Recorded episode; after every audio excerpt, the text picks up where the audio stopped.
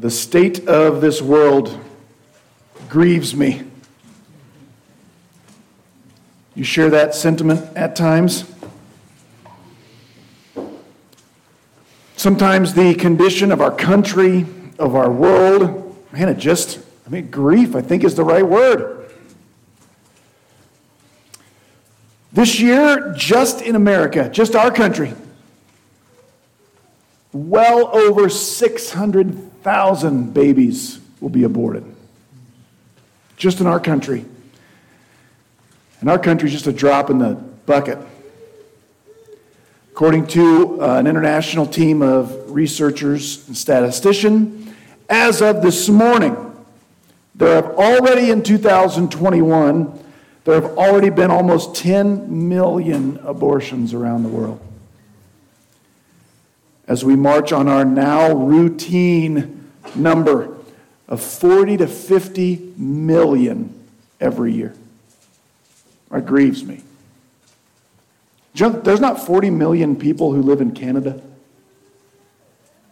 Like we, we abort greater than the population of Canada every year. That grieves me. That our government promotes sin, encourages sin.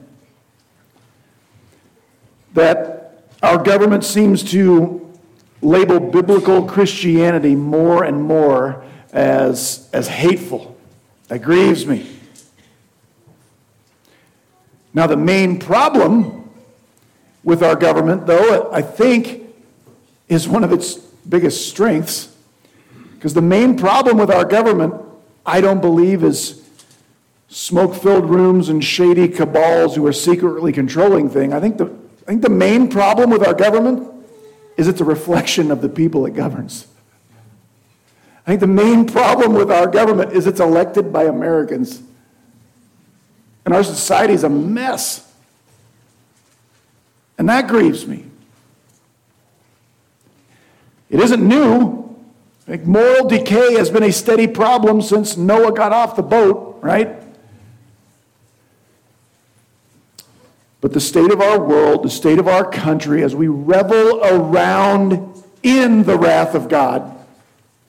And in the last book we studied, chapters 1 and chapters 2 of Romans, that's what Paul taught us. The moral decay around us is not what someday is going to earn us the wrath of God. The moral decay around us is the wrath of God. It's what we're being judged with. As God says, Oh, you think that's what will make you happier than following me? Have at it. It's the wrath of God we see around us. It's not just some fireball that's going to land someday. We live in the fireball. And it grieves me.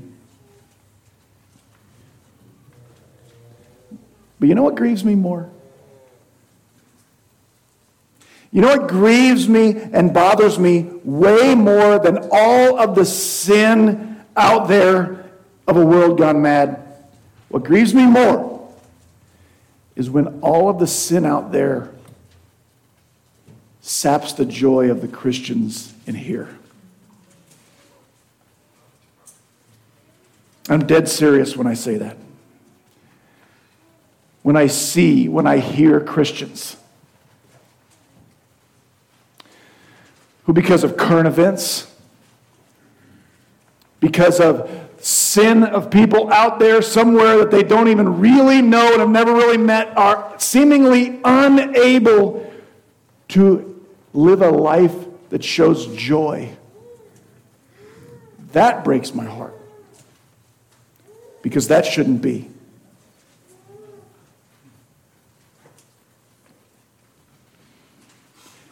You remember the story of the very first Christmas? When an angel showed up to some shepherds, and the angel said, I bring you a, a message. I bring you a message of good news that brings great joy. You know what the gospel brings?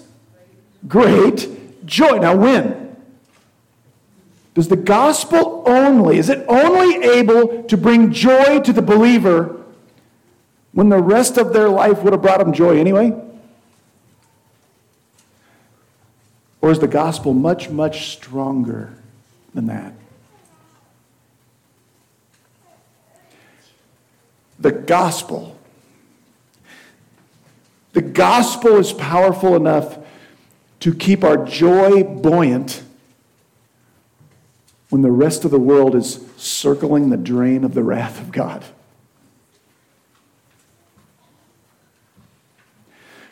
When I see Christians seemingly unable to express, to live in joy, I, I want to I want to kind of shake them and say, Is the gospel so small to you that that government policy that that world event, that that whatever can, can take away your joy. Because, folks, when we don't live in joy, it is not the world that has taken our joy away. It is we who have given it up.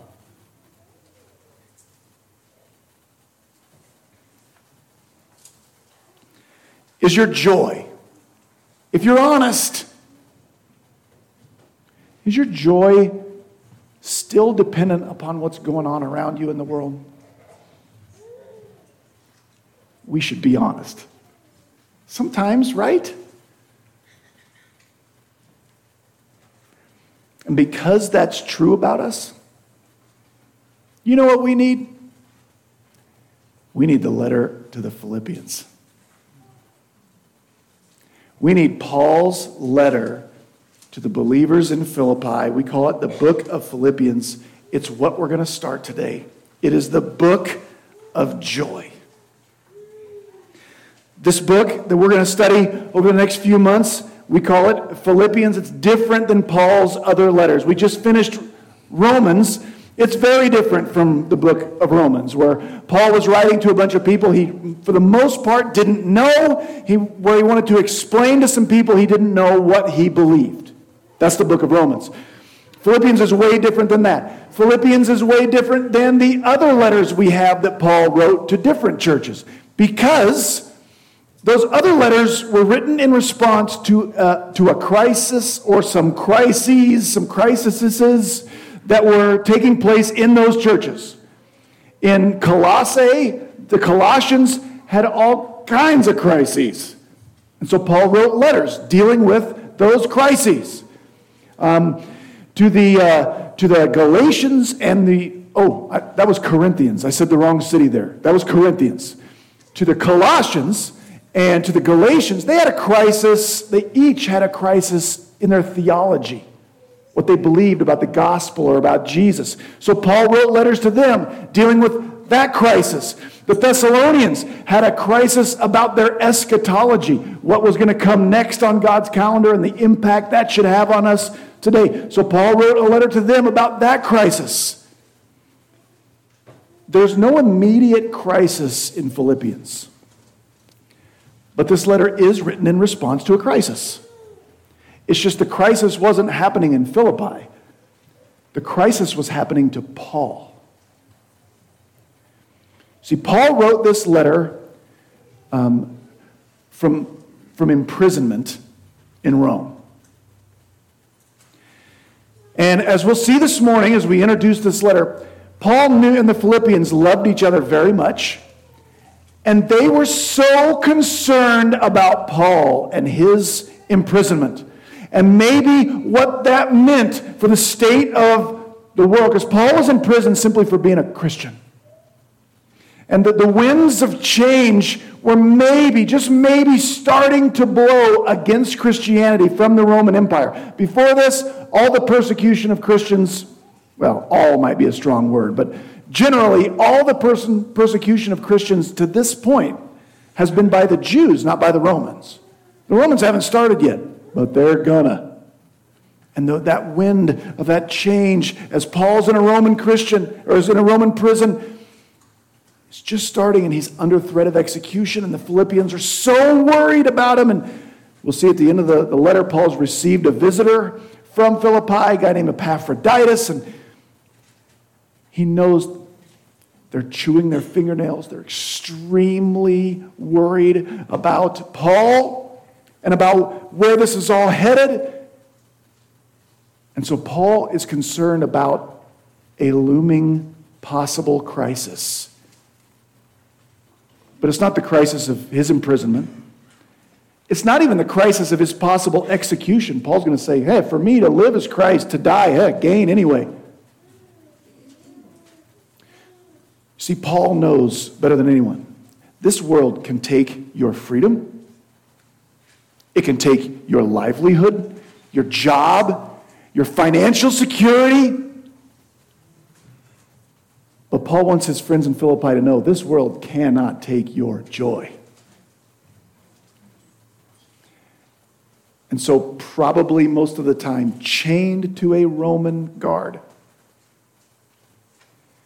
he writes the letter of joy to keep his, his friends from that, uh, from that crisis of joy where we let the state of the world sap that joy from us. As Christians, we, we live in the victory Christ has already won for us. Right now, the NCAA basketball tournament is going on, March Madness.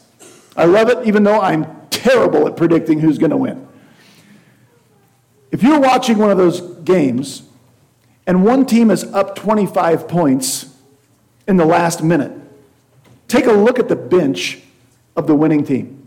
The game's not over, but you can't tell the guys on the bench that, right? They're just waiting out the last few seconds and they're already enjoying the victory. That's us, church. That's us. The victory is won. We're up infinity points in Christ Jesus. Paul wants the Philippians to know that this book is about right thinking leads to joy. Gospel thinking, gospel mindedness leads to joy. That's what we're going to be studying over the next few months we're going to start that today. Let's read this. The first couple of verses, the whole thing is printed on your, your bulletin, actually, fits in the little box on the front. Philippians chapter 1. In this book about how to live in that victory even when life is, is tough, Paul's going to say, I rejoice always. I'll say it again rejoice. Rejoice when things are tough. Rejoice when life is difficult. Rejoice. Express joy. Live in joy when things are difficult. We start that this morning right here. Paul begins, verse 1 of chapter 1 Paul and Timothy, bond servants or slaves of Jesus Christ, to all the saints in Christ Jesus who are in Philippi, including the overseers and deacons. Grace to you and peace from God our Father and the Lord Jesus Christ.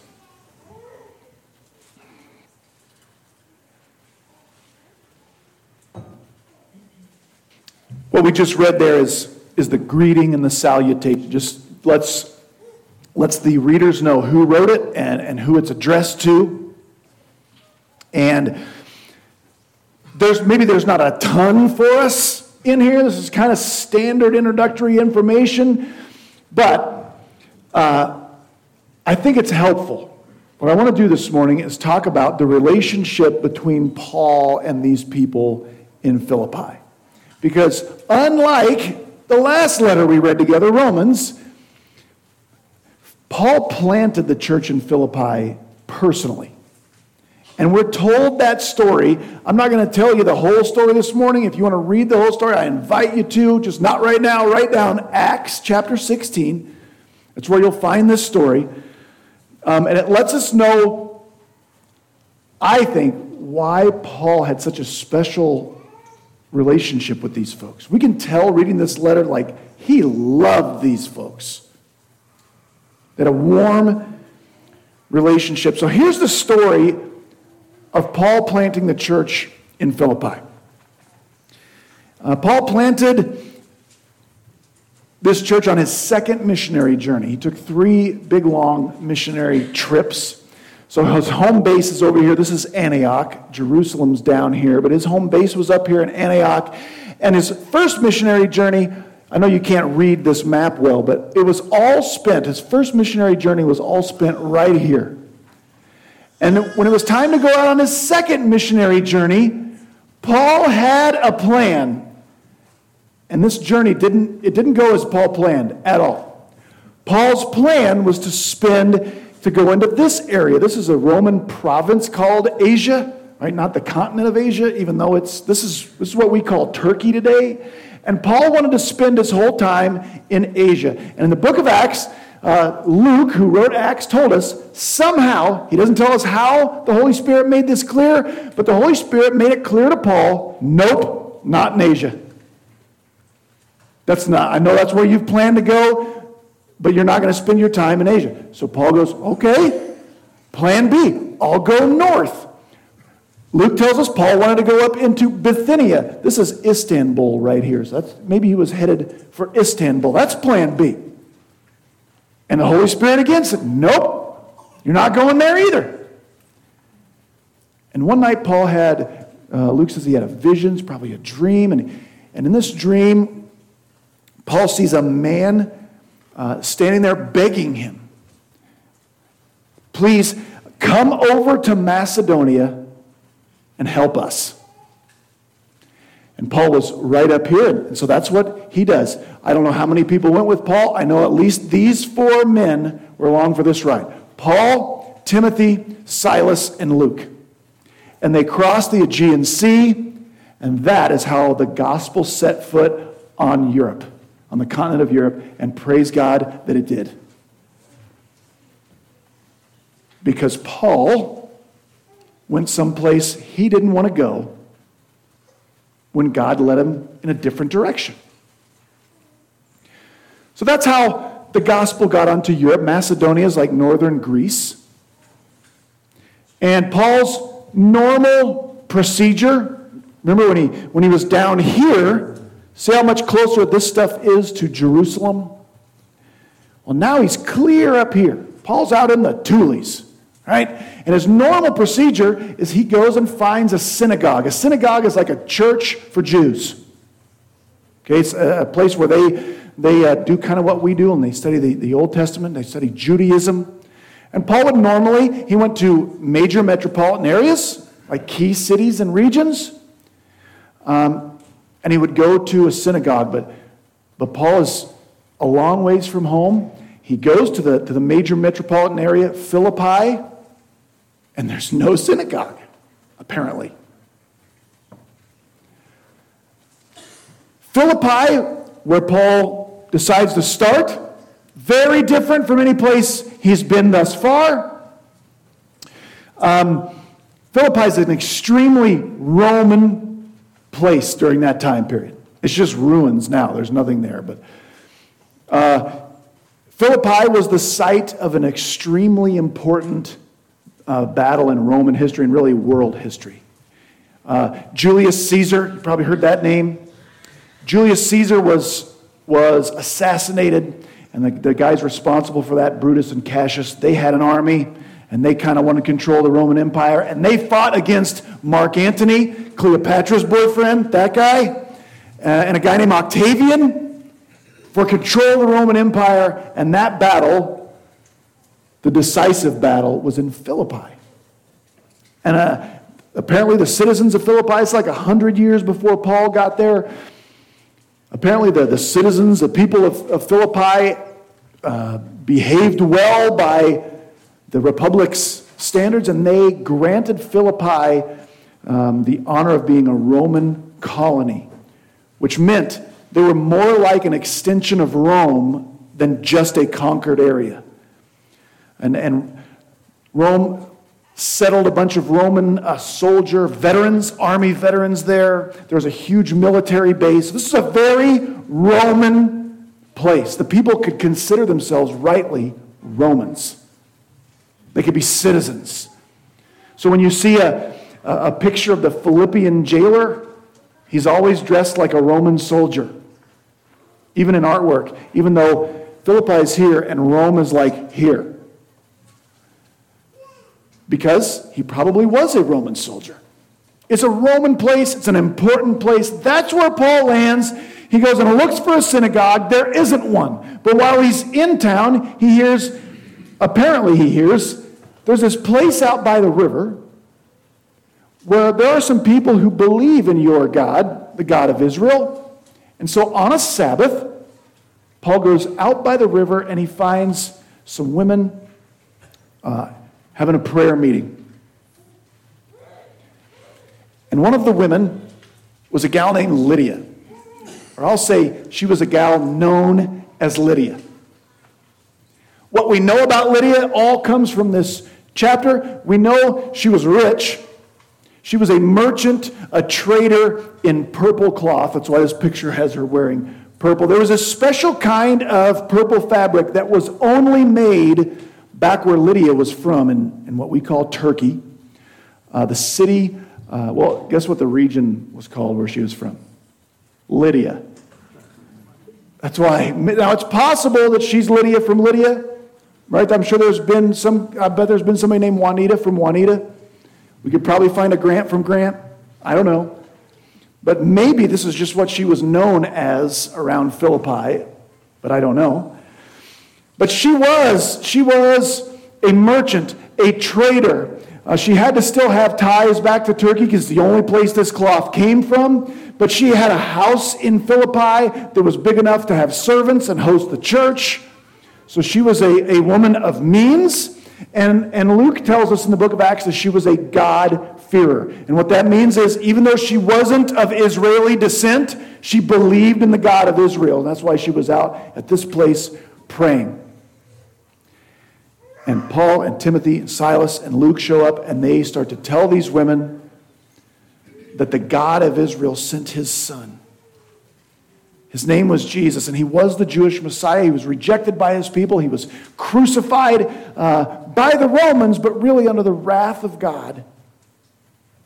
The ransom paid for Lydia's sin and for our sin, and he rose again to prove um, that he had defeated sin and death, explained the gospel. And Paul says, excuse me, Luke writes that the Lord opened Lydia's heart to respond to what Paul was saying. Translation Lydia became a Christian that day.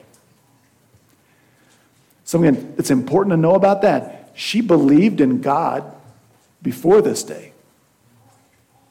Life was pretty, she, she made a lot of money, she believed in God, and maybe she was a pretty good gal.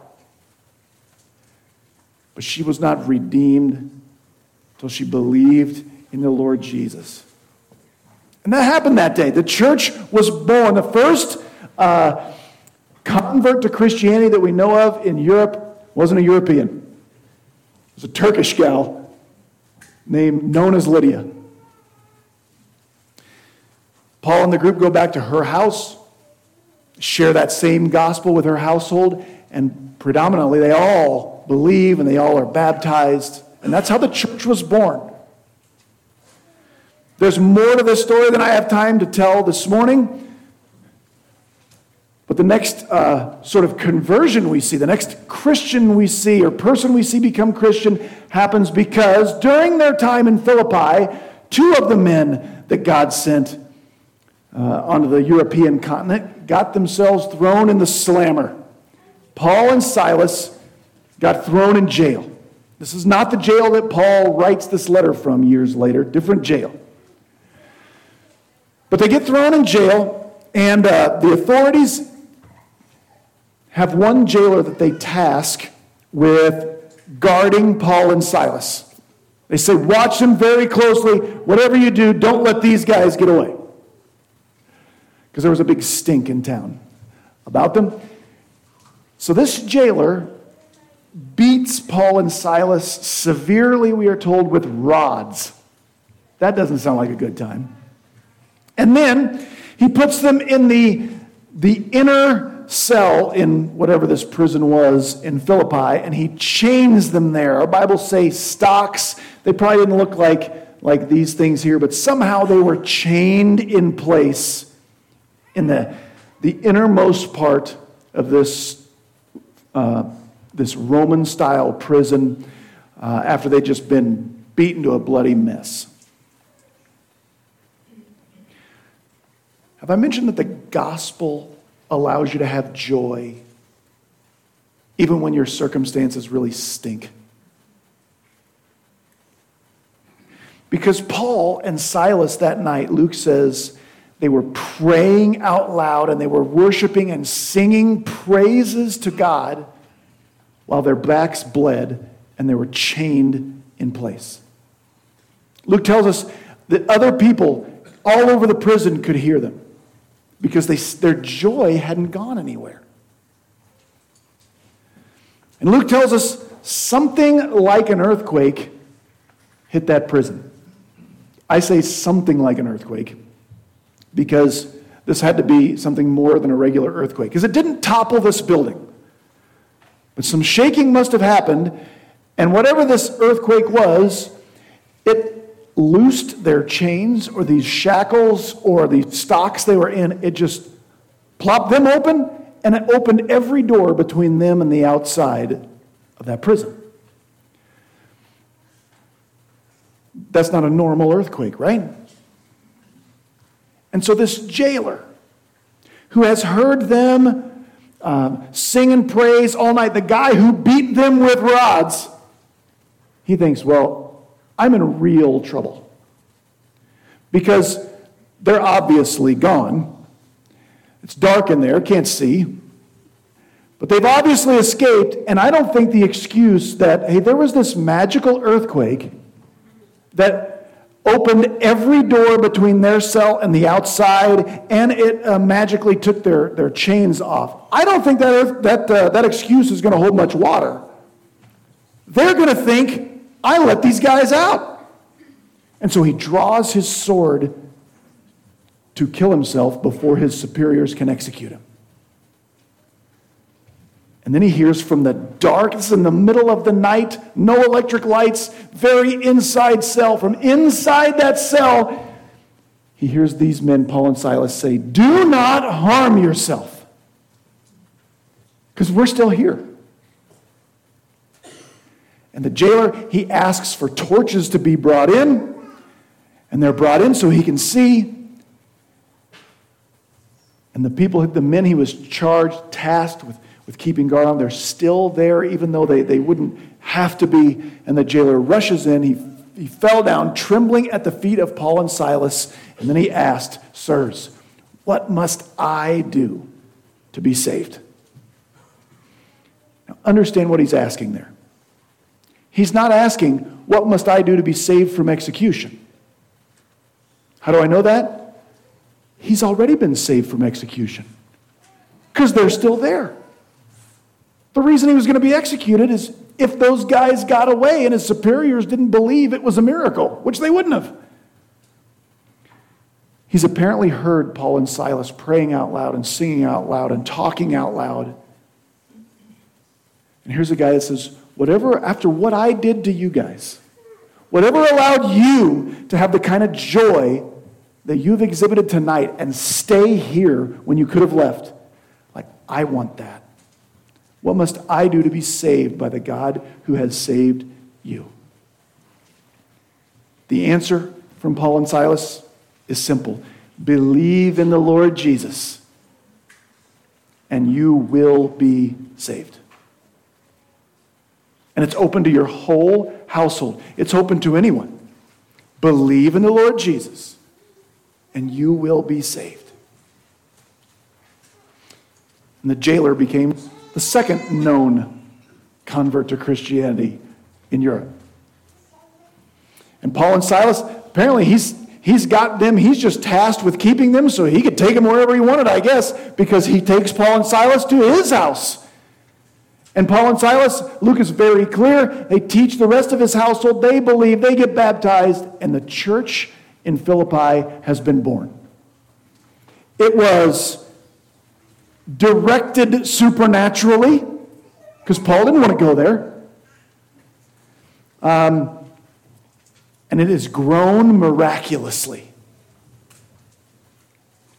And that, I think, is why when Paul starts to write this, this letter that we crack open this morning, That's why we're going to see the, and read of how much love Paul has for these people. They've been through a lot together. Can you imagine a church meeting, Paul and Silas sitting by that guy that beat the tar out of him, praising God together, brothers in Christ? It's the kind of thing that will uh, tie people together. That's the church Paul writes this letter back to. He says, Paul and Timothy are the authors. But very, very quickly, we can tell Timothy didn't really write the letter because all the pronouns go to the singular. Paul will say I, not we. Paul's just letting the Philippians know hey, Timothy's here too. He's kind of getting the band back together. You guys remember Timothy? He's here with me while I'm writing. They call themselves slaves of Christ Jesus. More on that in a sec. And he writes to all the saints who are in Christ Jesus in Philippi, including the overseers and the deacons. A few things about that. First, saints are not a, uh, a super class of Christians, just somebody who believes in Jesus. Everybody who believed in Jesus in Philippi, Paul calls a saint, including the overseers and the deacons. This lets us know that church was organized the way Paul uh, taught that churches should be uh, organized. This word for overseers, um, there's two words Paul uses for this same sort of office or position uh, overseers or bishop. Um, the other one is usually translated elders. Same word for, uh, excuse me, different words for the same position. Uh, the, the elders in Ephesus he calls by both names.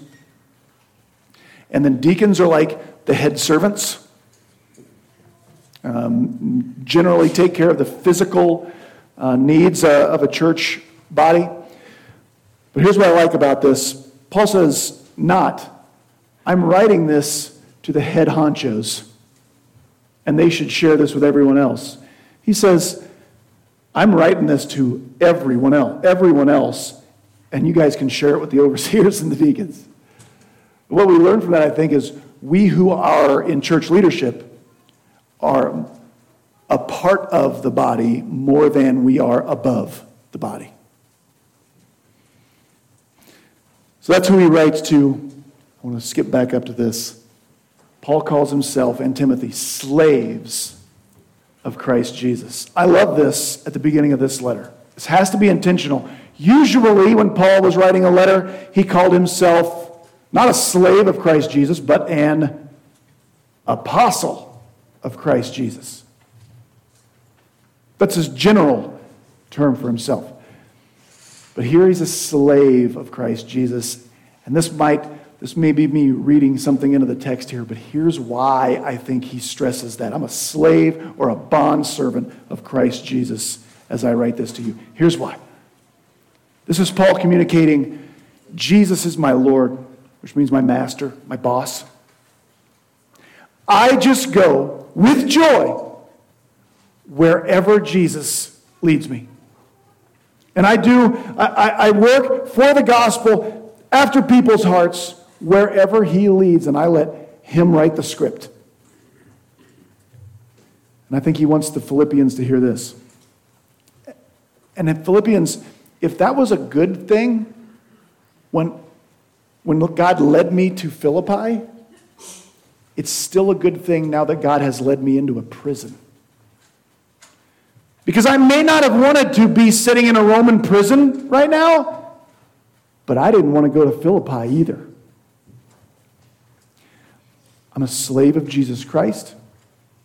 I go where He leads, and I minister for the gospel and go after people's hearts wherever that is, and it's always good whether that's a coastal Macedonian port city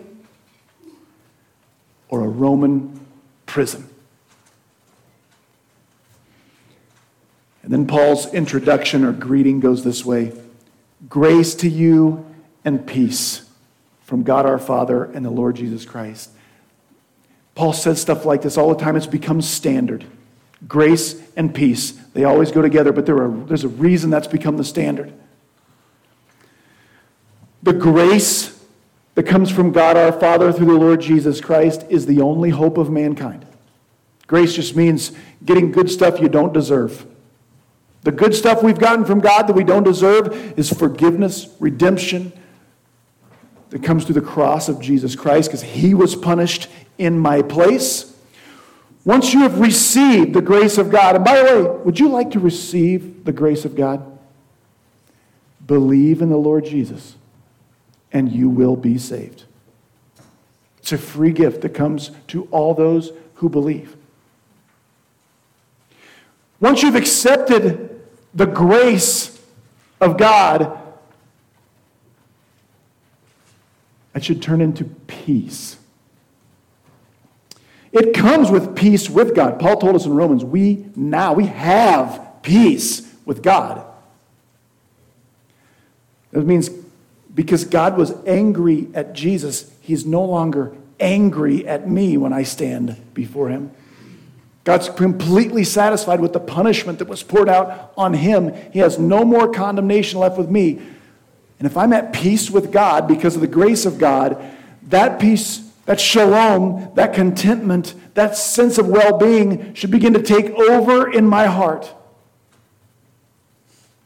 And because of the grace of God, if I have a growing peace in my heart because I have peace with God, guess what should begin to come out of my life? joy. That's the rest of this letter. Gospel thinking about the grace that comes from God and the peace I have with God starts to bring joy out of the pores of my life.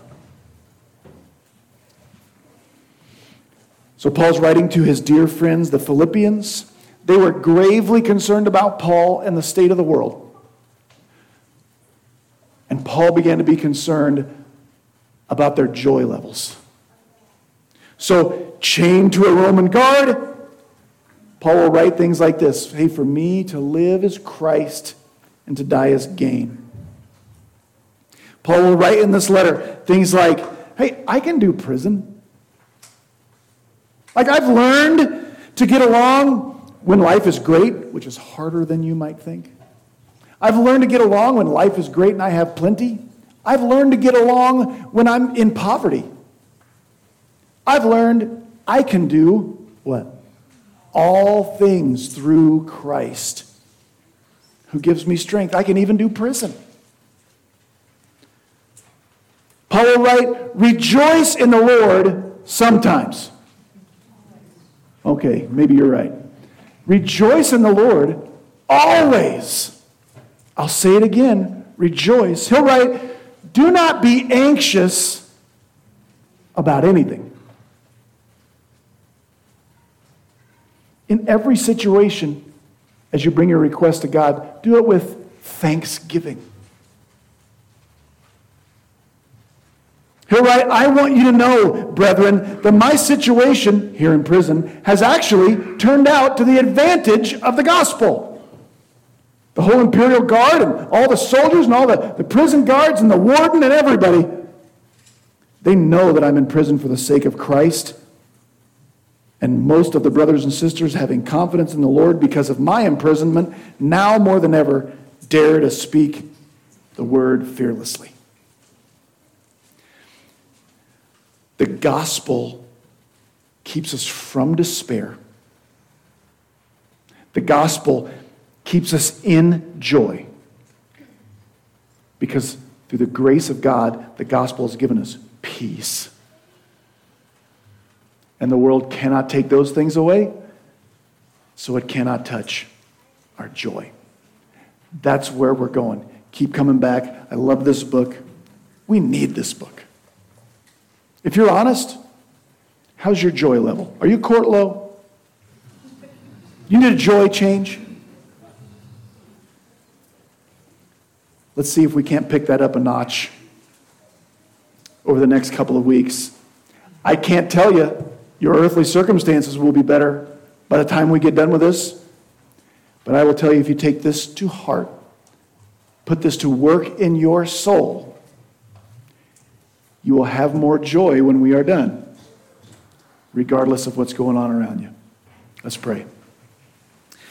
Father God, uh, that is, that's my prayer for us while we study this book, that you would increase our joy.